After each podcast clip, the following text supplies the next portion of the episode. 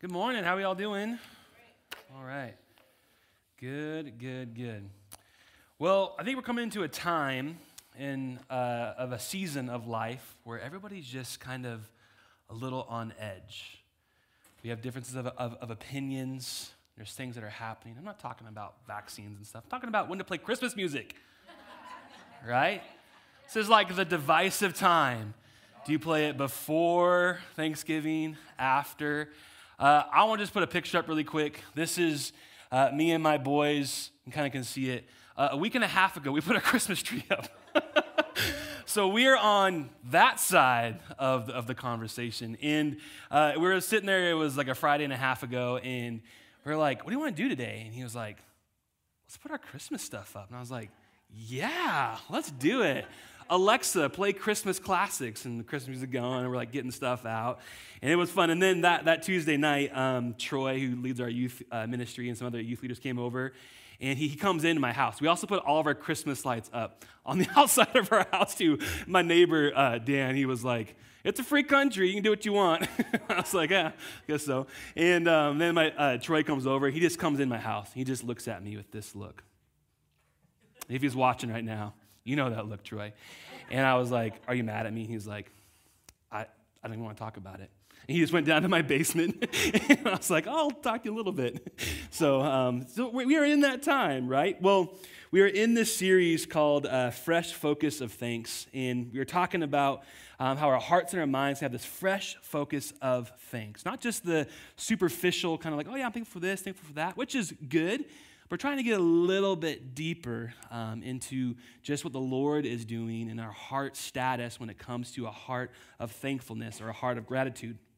And we are coming up to the, the, the, Thanksgiving time.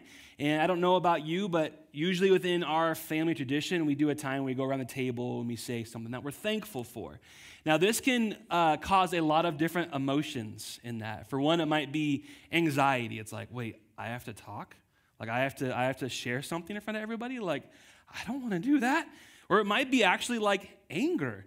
You're like, man, this year has not been great. Like I'm in a hard season. Like thankful? Like no, thank you. Pass the green bean casserole. You don't even want to go down that road. Or or it could be embarrassment. If you're like, wait, I just I, I, have a I have a blank right now. Like I'm drawing a blank, and you're looking around the table, and you're like, I see butter and turkey and bread. I'm thankful for turkey and butter bread. and you're just like, you know, or else it could be like this is your moment where you have this whole 10 slide PowerPoint presentation of why you're thankful this year and you kind of just go for it, right? Well, our perception of thankfulness a lot of time can really steer the ship of our heart and our mind and our, and our, and our soul when it comes to not only how we view God, but how we view his kind of place in our life and his work in our life and how we can be witnesses of his gospel to the people that he has called us to be witnesses to. In Colossians chapter 3, verses 15 through 17, and this was one of our uh, verses this last week in our uh, thankfulness reading plan. Um, and it says this this is Paul talking to the church, and he says, Let the peace that comes from Christ rule in your hearts. For as members of one body, you are called to live in peace and always be thankful. So he's kind of putting this theme in there right away. In the next verse, let the message about Christ in all its richness fill your lives. Teach and counsel each other with all the wisdom he gives. Sing psalms and hymns and spiritual songs to God with thankful hearts. Whatever you do or say, do it as a representative of the Lord Jesus, giving thanks through him to God the Father. And so, right here, Paul is just again and again saying, like, hey, be all about Jesus as a person. This is to the church, this is to Christ's followers that he is writing to. He's like, let the message of Christ be all that you do, but then three separate times he's like, and be thankful. And be thankful. So, part of being a Christ follower is having a heart of gratitude, having a heart of thankfulness. And I think sometimes this probably doesn't get noticed as much as it should within the church, just within how we live our lives. But Paul is again reminding the church like it's about being thankful. It's living out our lives for Jesus, but that usually is going to have a heart of thankfulness attached to it. It's kind of like Christianity almost 101. Live like Jesus lived and be thankful. That's kind of what Paul almost boils down a lot of these things to. He's always talking about being like Jesus, live like him, grow in his love and his forgiveness and his peace, but always be thankful. Now, this morning, I want to take some of this theme, but also put it into um, a narrative in the Gospel of Luke, in, in a story that Jesus is a part of in Luke chapter 17, of this heart condition when it comes to being thankful and our response to God when things happen, like blessings happen in our life, and how we respond to that and kind of our core heart value of thankfulness. And in this context of Luke chapter 17, Luke, who wrote this gospel, has a couple of different stories and occurrences all kind of weave together that bring about this main theme that no one is too good, no one's too bad for Jesus. Like anyone can be saved, anyone can be healed. But he's also putting this, this truth that no one is above Jesus. It's only through Jesus that we are saved, that we are healed. He alone is the one that changes lives. And everything that happens in our lives should point back to Jesus. So I believe this section of scripture that we're going to get into is going to help us get a fresh focus of thanks and have a fresh focus of thankfulness when it comes to our lives as Jesus followers. And I think it might push on us a little bit in this conversation. I know it pushed on me a ton when I was even writing this this last week and just, just praying through the scripture. I was like, oh man, this is some good stuff, man. I'm like, ah. And so I think it might make us a little like, ooh, okay, okay. So I want to pray that we would have ears to hear and hearts to understand just what the Lord is speaking through this section of scriptures. Let's go ahead and pray. Lord Jesus, we just come before you with humility. And like we sang earlier, um, we, we just surrender. We just surrender a lot of our own uh, agendas, our own perceptions. And we say, You, Lord, our Lord. And we just surrender to that. And so, Jesus, open our hearts and our minds to, to hear your truth through your spirit and through your word. And um, Lord, speak through me this morning. Let it be your words and not mine. And um, we again just give you thanks and praise because um, it's only from you that we are saved. We, like we just did communion, Lord. Um, we are thankful that you gave your, your, your life, that your blood was, was, was poured out, that we could be saved and we can have freedom and hope and salvation. And so we give you thanks and praise in that. In Jesus' name, amen. All right, so we're in Luke 17, and I'll have the scriptures on the screen um, behind me. We're going to start in verse 11. And this is a story of Jesus healing uh, 10 individuals with leprosy and kind of their response from this miracle and this occurrence. I think a lot of us probably understand and know what leprosy is, and it's a skin disease that can attack the nervous system. Um, but really, it's like this snowball of medical effects because, yeah, there's some definite like sores and things that can happen, but really you start to lose feeling in your extremities and you can get hurt and more, more infections happen. It kind of just snowballs and snowballs, and all of a sudden it's like you're not in too good of shape at all. And it's kind of a, it's a bad thing. Um, it's pretty much non existent in our current world, except for in India, it's still somewhat rampant. Um, and it doesn't spread actually super like fast. It's just that if you don't know how to treat it, it'll just keep kind of going. And in the ancient world, they didn't know how to quite treat leprosy, so they just would isolate people, quarantine them essentially, and kind of kick them out of society. So if you had leprosy, it, it was a physical ailment, but really it was like a social death sentence when it came to you having leprosy. You kind of would say goodbye to what you knew your structure of society, your job, your family, even your practice of faith to some extent.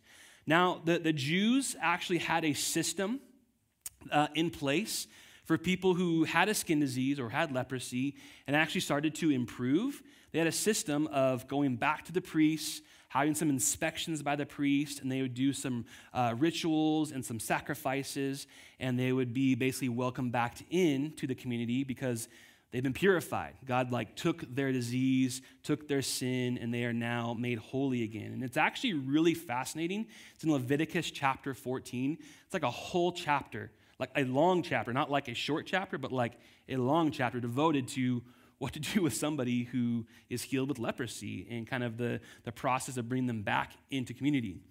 Well, what's also interesting in the Gospel of Luke is here in chapter 17, Luke writes about these people with leprosy. He also talks about it in Luke chapter 5.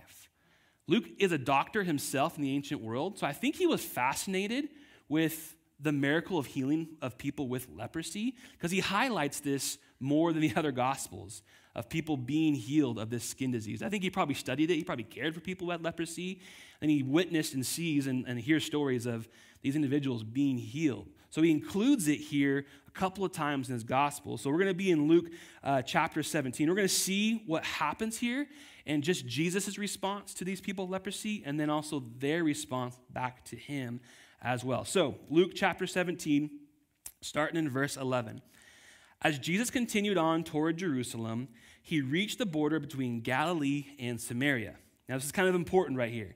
He's in this no man's land. Samaria, they're not Jews, and the Jews actually vi- viewed them as like unclean, kind of foreigners, like less than people. And then Galilee is a Jewish community. So he's like right in between these two areas, kind of just like there's not a whole lot going on right there. But he enters a village there, and 10 men with leprosy stood at a distance. So, most likely, this village was probably like a quarantine area for a bunch of like people who had leprosy. But we know that 10 men came out and they cried out, Jesus, Master, have mercy on us. He looked at them, this is Jesus, and said, Go show yourselves to the priests. And as they went, they were cleansed of their leprosy. What's interesting about this right here is Jesus actually doesn't directly heal them. He doesn't lay his hands on them. He doesn't verbalize, like, you are healed, which he does in all the other occurrences. He just says, hey, go show yourselves to the priests, which is the start of the process in, Levitical, in uh, Leviticus chapter 14. Like, go to the priest, have him inspect you, and do all the rituals and things, you can be restored back to community. But it says, as they went, they were cleansed of their leprosy. So that's something to note. Like right away, Jesus actually wasn't directly involved. Now, verse 15.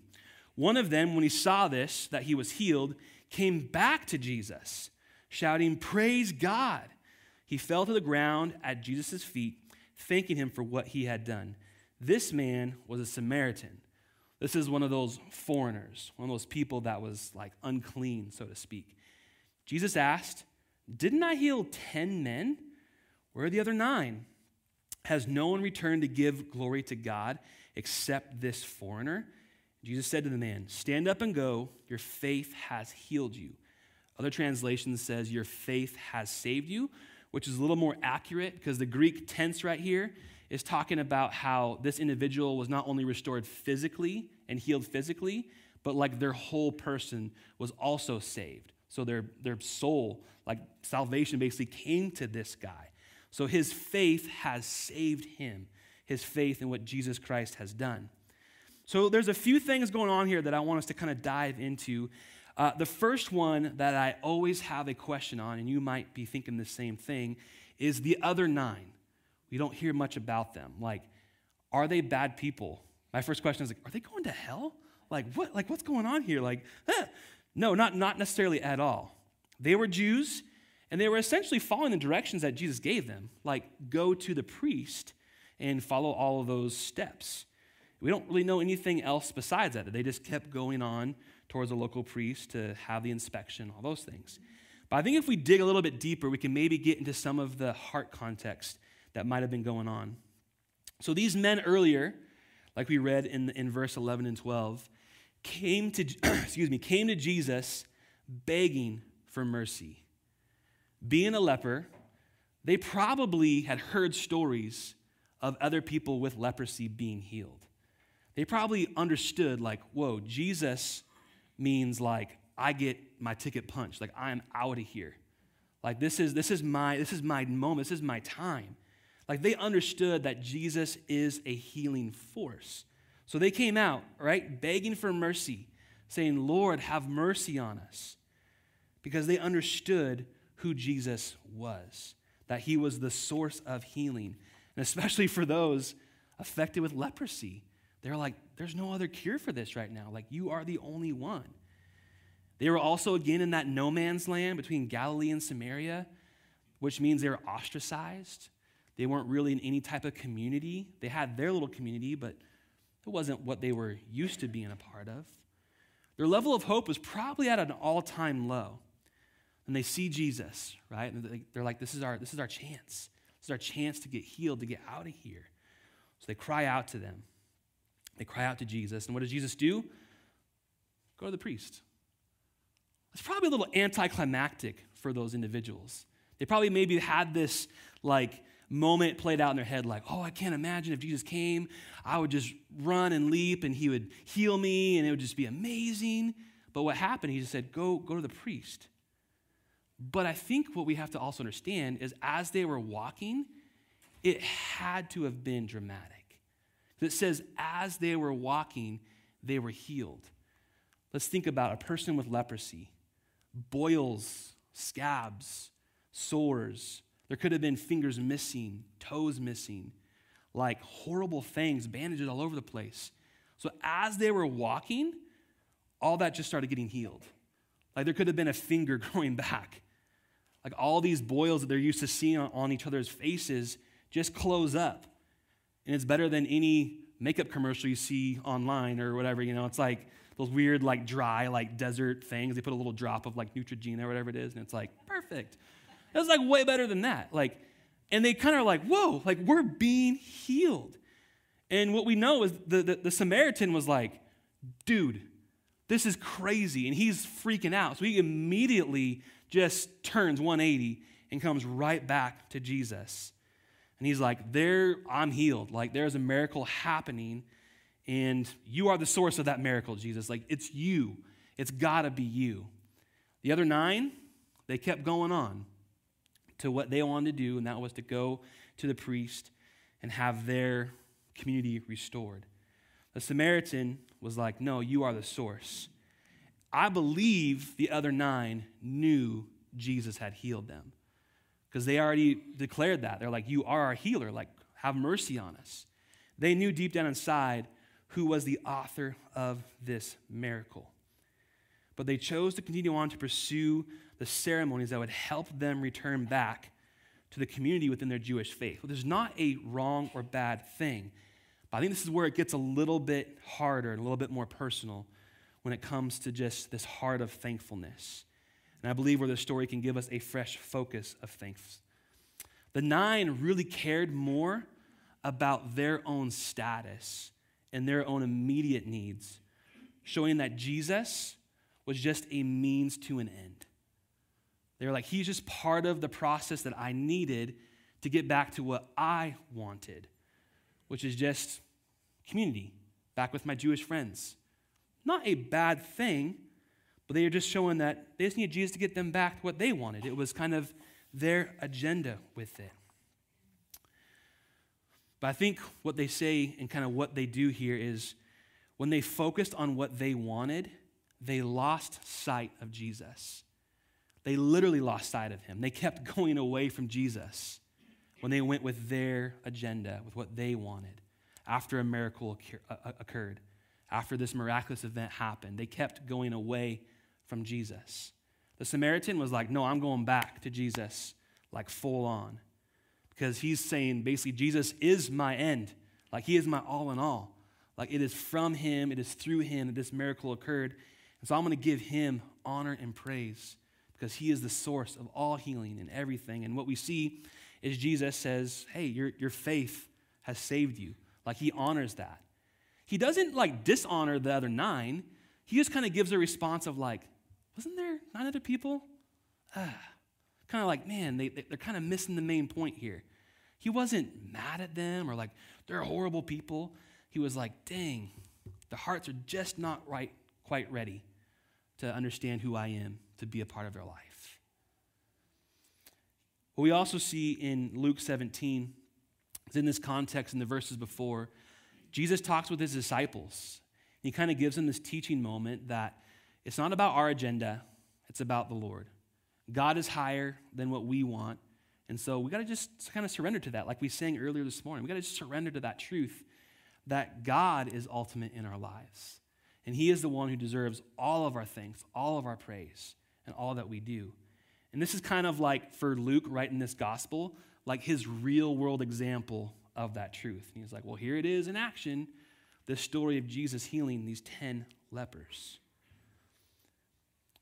I think when, when good things happen, we have to ask ourselves how do we recognize this?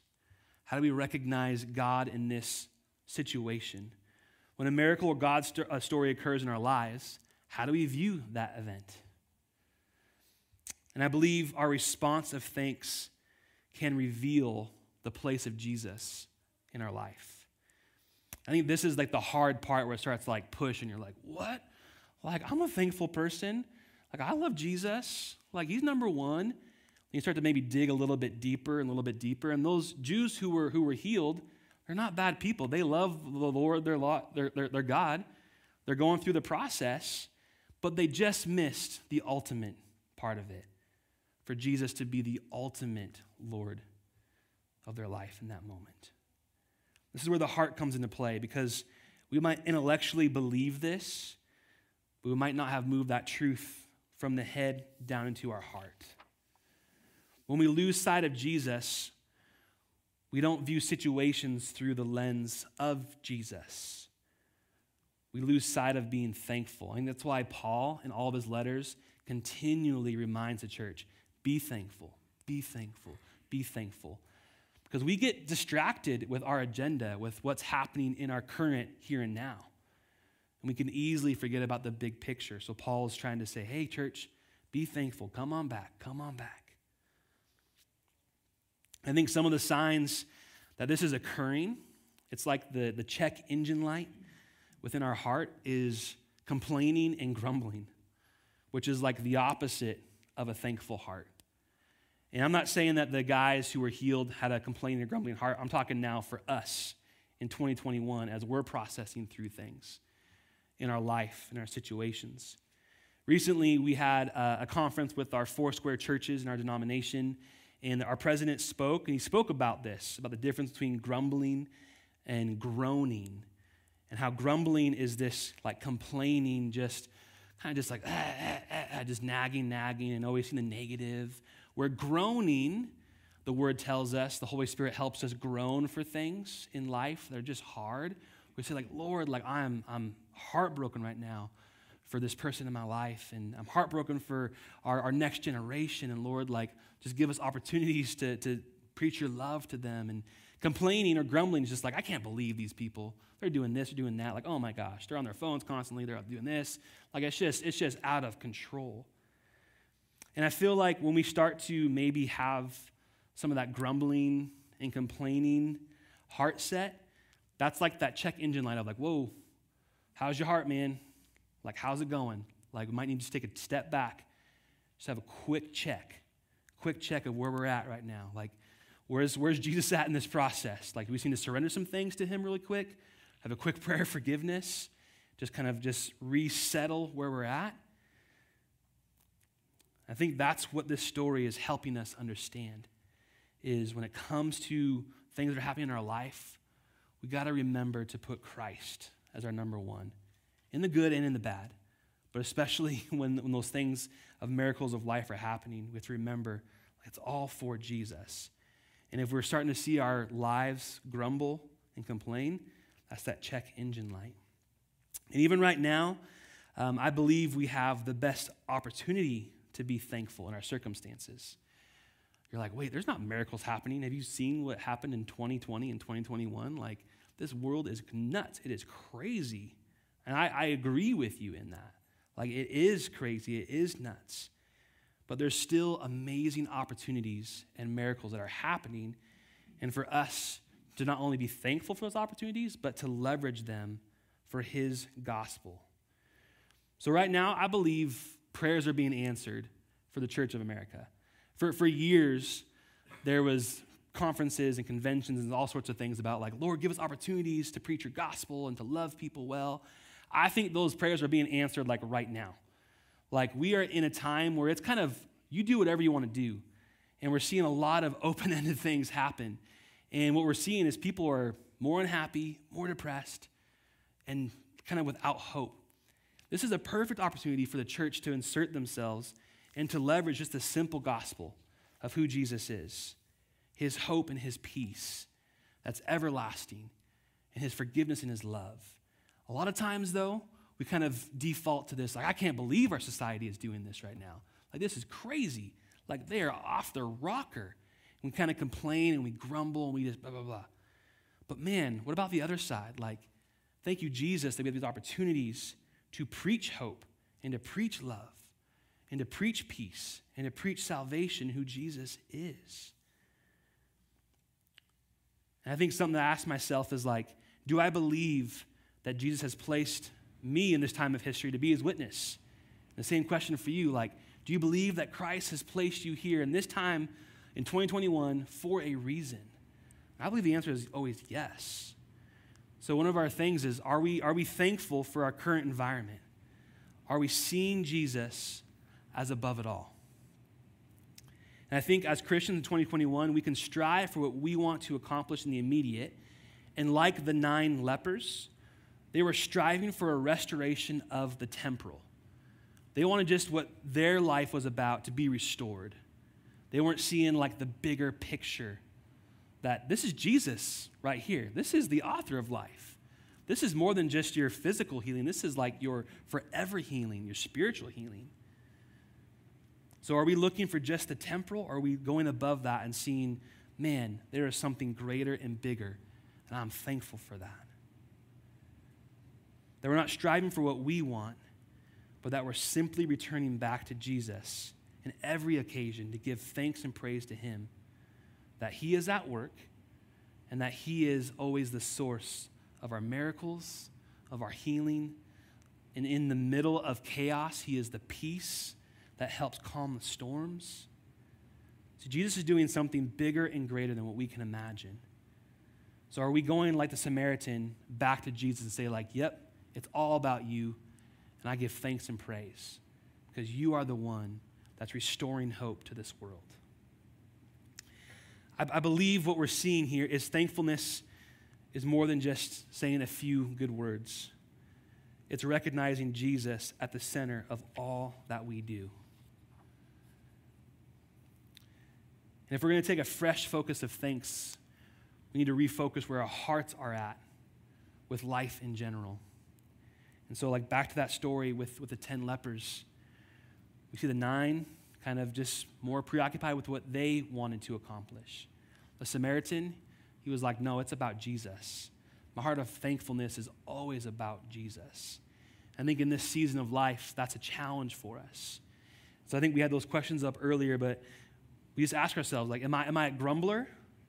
Am I worried more about what I need? And do I lose sight of Jesus? Am I thankful for my current situation? And am I choosing praise. And I believe we have a great opportunity as a church to kind of right the ship when it comes to being a witness for Jesus and to truly be an advocate for his gospel in every context that we have. Where sometimes people see that the church is maybe being like the grumbling force in society of just like, I'm just mad about this and mad about that, and nothing's good, nothing's great but more of saying, wow, this is a great opportunity to return back to Jesus and to bring hope to a hopeless world and to truly be thankful for every circumstance and to leverage that for his kingdom. I want to go back to Colossians 3:16 just real quick. So again Paul says this, let the message about Christ in all its richness fill your lives. Teach and counsel each other with all the wisdom he gives sing psalms and hymns and spiritual songs to God with thankful hearts. And whatever you do or say, do it as a representative of the Lord Jesus, giving thanks through him to God the Father. Let's pray. Lord Jesus, right now in this moment, we just come before you with a heart of gratitude, with a heart of thankfulness.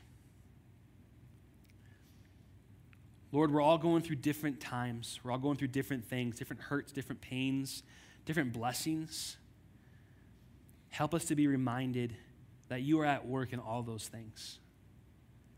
Help us be reminded that when those miracles occur, that's all from you and it's all for you. It's an opportunity to give you praise and thanks. and that we would keep our sight on you. So, Jesus, we simply just say, Thank you. Thank you for what you're doing in our lives. Thank you for what you're doing in our, in our world. In the moments where it seems like it's hopeless, Lord, we know that you are working and you've called us to be your workers in that. So, Lord, we, we are thankful for living where we live. We are thankful that you have given us opportunities to be a witness for you, to be a witness for your love and your hope and your forgiveness and your peace and all the things you provide, Lord. We pray this in your name. Amen. Amen.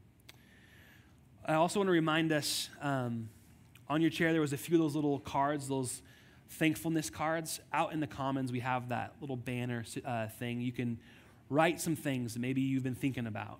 Um, maybe some deeper heart things to be thankful for. Maybe it's even just like, I'm thankful for the hard time I'm going through because it's allowing me to focus on you, Jesus.